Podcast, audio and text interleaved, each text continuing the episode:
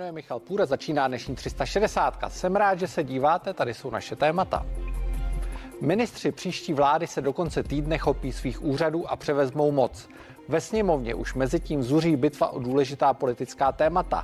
Dnes se koaliční strany a zástupci hnutí ANO střetli kvůli rozpočtu na příští rok. Českou politiku proberu s poslanci hned v úvodu.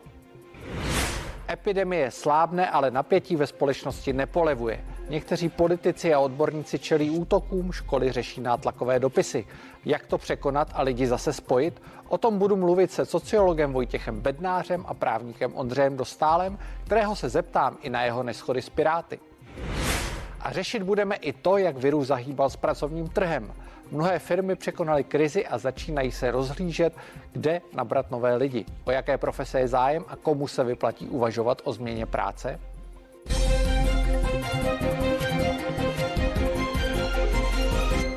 Pátek prezident Miloš Zeman jmenuje vládu a noví ministři se obratem chopí svých rezortů, někteří ještě ten den, zbývající v sobotu. Pokračují mezi tím spekulace, co přimělo prezidenta změnit názor na jmenování Jana Lipavského. Pozornost té souvislosti poutá schůzka Petra Fialy s kancléřem Vratislavem Minářem. Ta ale podle všeho byla jen organizační. V pátek má být jmenována vláda. Ten akt toho jmenování musí někdo připravit. Je to kancelář prezidenta republiky, protože v ústavě je jasně dáno, že vládu jmenuje prezident republiky na návrh premiéra. Eh, ten akt proběhne mimořádně nikoli na Pražském hradě, ale v Lánech. Souvisí s tím nějaké také logistické úkoly, příprava toho aktu. Mimo jiné, proto nemohla být vláda jmenována dnes, protože to se to z logicky z časových důvodů prostě nedalo stihnout a nedá stihnout. A ten, kdo za to nese odpovědnost, je kancelář prezidenta republiky, tedy kancléř pan Minář a samozřejmě i premiér Petr Fiala. Tak je přece logické, že ty dvě klíčové osoby tyto věci technické, to, jakým způsobem to jednání proběhne, musí připravit. Čili mně přijde trošku zvláštní, abychom tady teďka řešili to, kdo se kde s kým potkal. Přece jsou to aktéři, ústavní činitelé, kancléř zastupuje prezidenta republiky, ty věci musí být dohodnuty. Tečka. Ve studiu už vítám poslance TOP 09 Ondřeje Koláře. Dobrý večer. Dobrý večer. A také místo předsedu poslaneckého klubu ANO Milana Ferance. Dobrý večer. Dobrý večer. Pane Koláři, začnu u vás. Viděli jsme ten příspěvek. E, proč si myslíte, že otázka, co za to mohl dostat Miloš Zeman, že ustoupil Petru Fialovi, vyvolává takový zájem. Mimo jiné i ta schůzka s Vratislavem Minářem. Protože jsme v České republice a tady hold e, se nehraje na to, že se můžou vést nějaká férová jednání, ale za vším se tuší nějaká čertovina nebo nějaký obchod nebo e, kdo ví co, ale já opravdu to hodnotím tak, že Petr Fiala k tomu přistoupil e, ve stylu takovém, že trpělivě vyjednával s panem prezidentem a podařilo se mu ho přesvědčit, že opravdu pan prezident není ve výhodné pozici nebo v pozici, která by mu mohla dovolit nějak šířeji manévrovat. To, že pěti koalice velmi rychle vyrukovala s tématem té ústavní žaloby nebo kompetenční žaloby, tak pan prezident zřejmě pochopil, že opravdu ten jeho manevrovací prostor se velmi zúžil a vyhodnotil si to tak, že by už jenom prohrával, což pro něj jistě není výhodné. Zbývá mu rok a pár měsíců do konce jeho mandátu a jistě to nechce dokončit s ostudou. Pane Ferenče, jaký je váš názor? Myslíte si, že současná koalice, vládní koalice, no, budoucí vládní koalice, to asi takhle můžeme ještě říct, zbývají dva dny, e, něco prezidentovi dluží, vy přeci jenom, nebo váš předseda má zkušenosti s vyjednáváním s prezidentem Milošem Zemanem a v minulosti jsme viděli, že ustoupil Miloši Zemanovi. Tak jak uh, si myslíte, že to zákulisí hraje roli? Já nechci spekulovat o těchto věcech, to nepřísluší, ale skutečně tady bych souhlasil s kolegou. Ono ty spekulace trošku vytváří novináři, nebo takhle to funguje, ale, ale přece může platit, že skutečně každý pochopil svůj díl odpovědnosti, já bych tom nevěděl. A co se týká, co se týká minulosti, tak my jsme byli ale v jiné pozici. My jsme byli menšinová vláda my jsme byli menšinová vláda, nemohli, ne, nemohli jsme Ale opírali se jste se i o Určitě, stran, ale, ale, ale bylo to a, a někdy až ad hoc podpora, takže byla to, byla to jiná situace. Já vycházím z toho, že uh, pátek bude jmenována vláda. Myslím si, že to je dobře, protože nemůže dlouhodobě fungovat vláda, která nemá většinu ve sněmovně. Nefunguje to, nefunguje to a vytváří se zbytečně problémy. Takže je dobře, že, že bude jmenována nová vláda. Já vám děkuji za odpověď. Hostem interview na CNN Prima News byl dnes odpoledne bývalý prezident Václav Klaus. Takto komentoval jmenování Jana Lipavského do ministerské funkce. Já myslím, že argumenty prezidenta Zemana, eh, ať jsem s ním o jménu Lipavský nikdy eh, ne, neřekl ani slovo, tak ty jsou velmi podobné názoru mým. Já myslím, že ne, psal mi jeden dlouholetý pracovník ministerstva zahraničí někdy včera zděšenou SMS-ku, že Libavský by v žádném případě nebyl na ministerstvo zahraničí přijat ani referent, jako referent, protože na to nemá v žádném případě kvalifikaci. Takže já si myslím, že to není, není zrovna moc kvalitní a kvalifikovaný minister, ale, ale není mým úkolem soudit v této, v, této, v této věci. Já mám pocit, že Miloš Zeman usoudil, že suma sumárum nevím, co za to od eh, ministerského předsedy Fialy dostal. Každá taková věc je politický handl, jako já si nedovedu představit. A myslím, že mm, Miloš Zeman takovéhle handly, handly umí. Troufnete si být konkrétní, rozvést, napadlo vás něco, máte tam nějakou úvahu zatím? Nevím, no tak určitě nějaká jmenování jmenování, která přísluší prezidentovi, tak zase muselo být asi přislíbeno, že, že nebudou nijak vetována před, nebo komplikována předsedou vlády. Pane Koláři, možná se to slyšel poprvé, nevím, eh, slova prezidenta Václava Klauze. On ostře kritizoval Jana Lipavského zhruba v těch stejných intencích, jako to před pár dny ještě dělal prezident Miloš Zeman. Nemyslíte si, že takováto kritika od bývalého prezidenta a současného prezidenta a od některých třeba i komentátorů podrývá pozici Jana Lipavského jakožto šéfa diplomacie? Já si myslím, že to jeho pozici může jedině posílit. Ve chvíli, kdy ho kritizují e, lidé, jako je bývalý prezident Klaus, tak z toho Jan Lipavský může vyjít opravdu jedině silnější. Eh, já si myslím, že jakkoliv předčasné eh, spekulovat o tom, jestli bude nebo nebude dobrý minister. On zatím minister nikdy nebyl, takže nemůžeme hodnotit, jestli na to má nebo nemá. Eh, my se s Janem Lipavským shodujeme prakticky ve všem, co se týče nějaké hodnotové politiky a nastavení vůbec fungování zahraniční politiky České republiky. A je potřeba zdůraznit, že Jan Lipavský je kandidátem pěti koalice na ministra zahraničí. Pěti koalice na tom trvá. Pan prezident na to přistoupil a pan Lipavský bude v pátek jmenován ministrem zahraničí, takže tady veškerá diskuze končí. Pane Franče, stejná otázka. Nemyslíte si, že přece jenom ta kritika, byť pan Kolář říká, že jsou to lidé, kteří jsou názorově na úplně jiné straně než Jan Lipavský, může ohrožovat tu jeho pozici nebo minimálně ji podrývat? Možná bych souhlasil s kolegou, že může jenom posílit, protože dneska to postavení je, je celkem, celkem slabé, tak může jenom vyrůst. Já bych řekl, podle ovoce jejich poznáme je. Jo. Je to odpovědnost, je to odpovědnost eh, pana premiéra, eh, je to odpovědnost vlády v případě, že, eh, že to bude špatná volba, ponesou důsledky, takže nechal bych to na tom, jak se projeví. Ale určitě mi tam chybí trošku víc zkušeností a další záležitostí, co si myslím, že pro mě věcí je celkem, celkem jako důležité. Ale nechme se překvapit. Já jenom doplním, že my jsme samozřejmě zvali zástupce Pirátů, ale eh, opakovaně nepřišli, tak proto se bavíme o nich bez jejich přítomnosti. Každopádně, pane Ferenče, já zůstanu u vás. Pojďme se přesunout do sněmovny, eh, která dneska zasedala. Měl se projednávat rozpočet, neprojednával se, bude se projednávat později, až nová vláda představí svůj návrh. E, nicméně byla to zajímavá podívaná. Vaši zástupci hnutí ANO se střídali u pultíku, e, jeden za druhý mluvili poměrně dlouho. E, nestalo se vám náhodou, že jste z toho udělali tak trošku žvanírnu, jak nechtěl v minulosti Andrej Babiš takhle činit a kritizoval sněmovnu, že je to žvanírna? Proč jsme navrhli tento bod? Protože sněmovna se naposledy sešla 1.12. Ona ta sněmovna není nijak pracovitá. To si myslím, že uh, i, i z hlediska četnosti jako, že jsou, že jsou líní poslanci? No, Vy zatím uh, už jsme byla ustanovena víc než před měsícem a zatím se zabývala jenom sama sebou. To je důležitý, výbory, eh, funkce a tak dále. A jediné tři zákony, které projednala, eh, tak byly ty, které vlastně připravila vláda v legislativní nouzi. Tak to, já si myslím, že máme tolik těch, eh, těch problémů dneska, že četnější zasedání by určitě pomohlo a nevím, jestli úplně prioritou smlouva s Finskem při vší úctě ke, ke, ke smlouvě o ochraně investic. Takže proto jsme dali tento bod, abychom upozornili. A je právo um, nové koalice to neschválit, ale abychom upozornili na dopady rozpočtového provizoria. Já si myslím, že si to velmi málo kdo uvědomuje, jaké budou praktické dopady. Sice ano, měli jsme už dvakrát rozpočtu provizorium 99 2000, bylo velmi krátké, ale hlavně platil jiný zákon o rozpočtových pravidlech.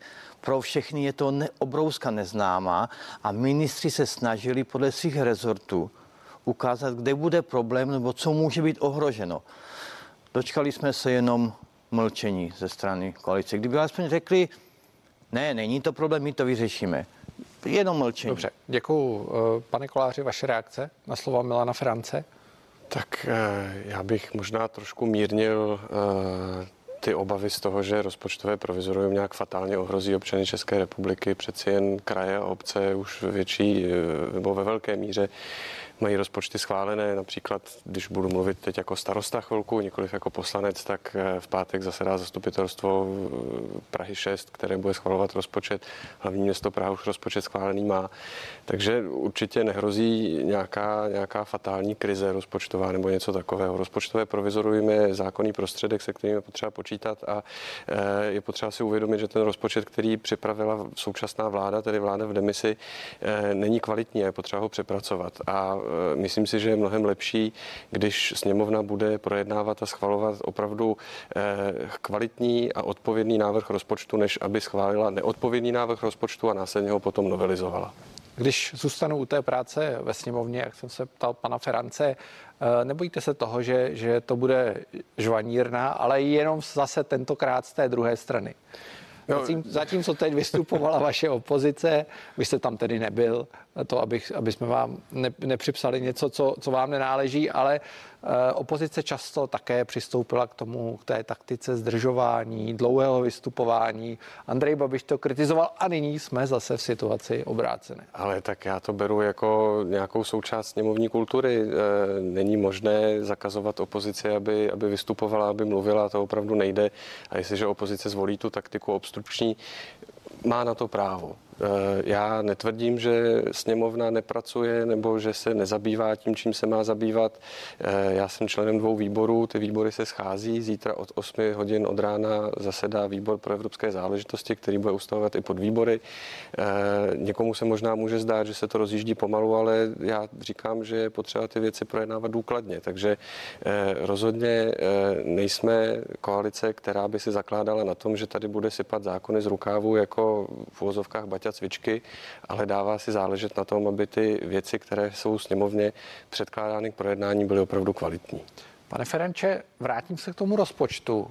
Neměla Alena Šilerová, když vidí, že nastupující vláda, nastupující vládní koalice má problém s tím rozpočtem a, a zejména s tím rozpočtovým schodkem, neměla se pokusit přeci jenom předložit ještě jiný, eh, mnohem úspornější návrh, než ten, který eh, předložila.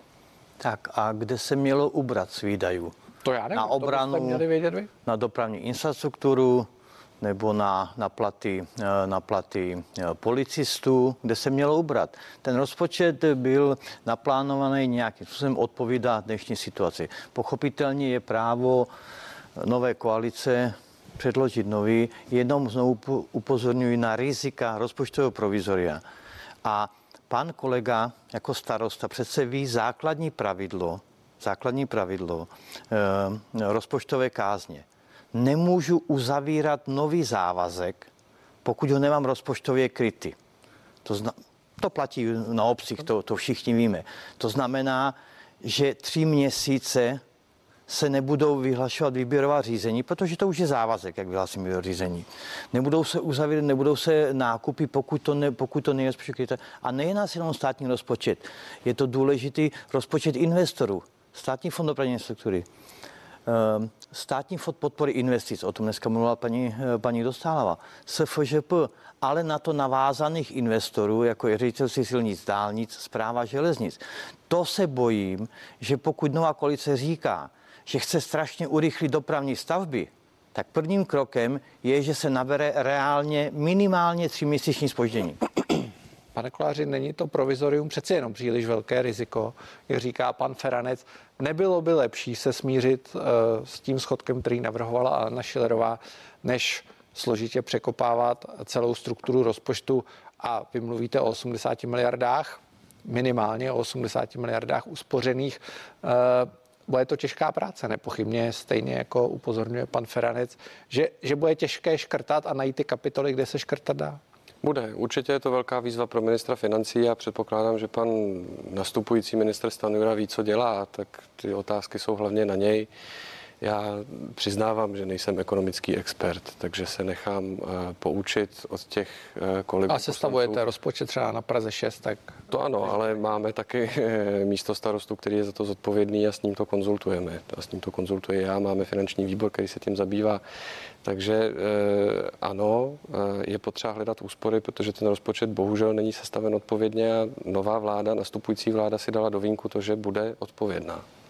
Pane Feranče, Můžete reagovat, jestli chcete. No, já bych zareagoval, mně by přišlo logičtější schválit tento rozpočet a do tří měsíců, což je stejná doba, předložit rozpočtovou změnu, kde klidně se může seškrtat, ale neohrozí to uh, fungování dopravních staveb, výstavby a tak dále za ty tři měsíce. Ale je to, je to odpovědnost. My jsme jenom cítili potřebu upozornit, kde všude může být problém. Já doufám, že to nebude problém nákupu zdravotnických přístrojů a zase je to o tom, jestli může přijmout nový závazek.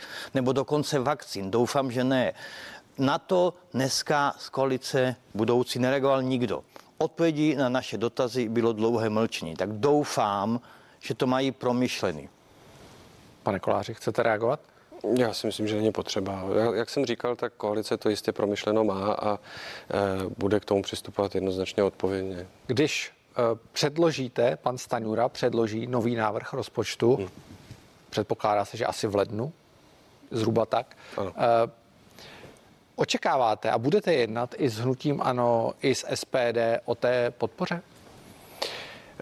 Koalice má pohodlnou většinu. Takže eh, takhle, já jsem člověk, který říká, Proto se na to ptám, jestli, jestli, jestli se o to vůbec pokusí. No, říkám, já jsem člověk, který vždycky říká, že eh, je potřeba jednat eh, o širší podpoře. Samozřejmě, kdyby ten rozpočet dostal podporu napříč sněmovnou, tak by to bylo v uvozovkách sexy, ale koalice, upřímně říkám, podporu ani SPD, ani hnutí ANO při vší úctě nepotřebuje. Pane Feranče, jste připraveni se o tom bavit? My jsme byste podpořili rozpočet, který bude výrazně úspor. Ale záleží, jaké tam budou změny. Opakuji znovu, jestli to budou úspory na úkor investic, eh, a dalších zájitostí to určitě nepodpoříme, ale záleží, jaké, jaké budou předloženy konkrétní změny. Mimochodem, ta situace se mění. Schválili jsme kompenzační bonus. Víme, že, že to je určitý výpadek eh, ze státního rozpočtu. A mimochodem, provizorium znamená, že obce a kraje tu kompenzaci ztráty nebudou mít v lednu a budou mít v dubnu, ale, ale zase je to vaše rozhodnutí. Je to otázka cash flow, to já, já to uznávám. Pane Koláři, eh, pojďme na další téma. A to jsou vlastně priority vlády a, a priority vlády ve sněmovně, které čekají. Co si myslíte, eh, že kromě toho rozpočtu bude ten největší problém? Samozřejmě předpokládám, že to bude COVID. Eh, že to budou opatření, mluví se o variantě Omikron, eh, ministerstvo zdravotnictví pod vedením Adama Vojtěcha samozřejmě chce to povinné očkování, chce změnit eh, tu vyhlášku ministerstva zdravotnictví. Myslíte si, že to skutečně bude ten další problém tam, kde se postavíte na trošku jinou stranu barikády, pokud to tak řeknu? On to nebude jenom covid, tam je řada dalších témat, e, zdražování, rostoucí ceny energií, ale zpátky k tomu covidu. Zase, my nechceme dělat chaotická opatření, kterých jsme byli bohužel svědky v posledních dvou letech, od kdy tady řešíme pandemii.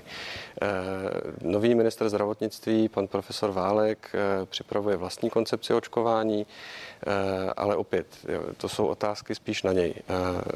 Já předpokládám, že sněmovně budou předloženy kvalitní prodiskutované návrhy, se kterými se sněmovna bude zabývat a které budou vycházet z nějakých racionálních úvah a hlavně kvalitních dat, což se doposud bohužel nedělo. A byl byste vy osobně pro povinné očkování nebo ne? No, eh, v jistých profesích určitě ano. Já si myslím, že například u hasičů, policistů a vůbec u složek eh, záchranného integrovaného sboru a nebo u armády je očkování povinnost jednoznačná, protože je potřeba si uvědomit, že očkování eh, nás nevyléčí z té pandemie, ale uleví našemu zdravotnictví.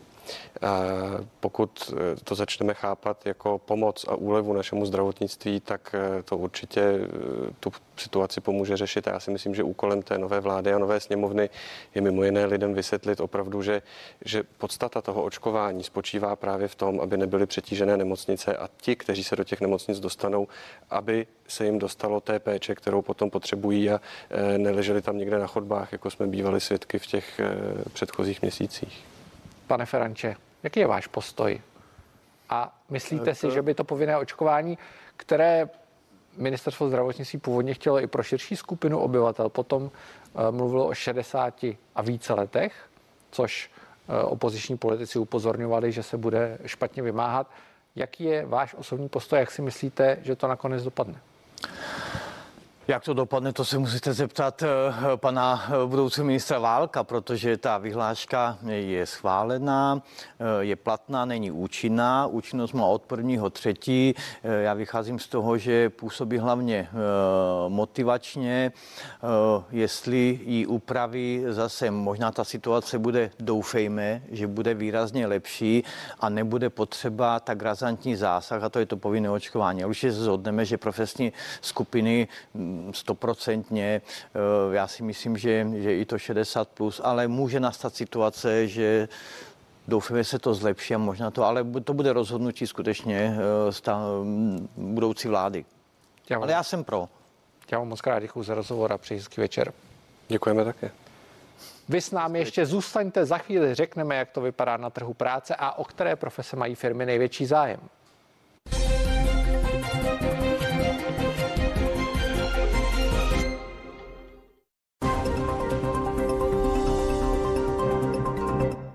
Krimi zprávy přinášejí svědectví o situacích, ve kterých bychom se nechtěli ocitnout, ale o kterých bychom měli vědět, protože bouračka na cestě do práce nebezpečný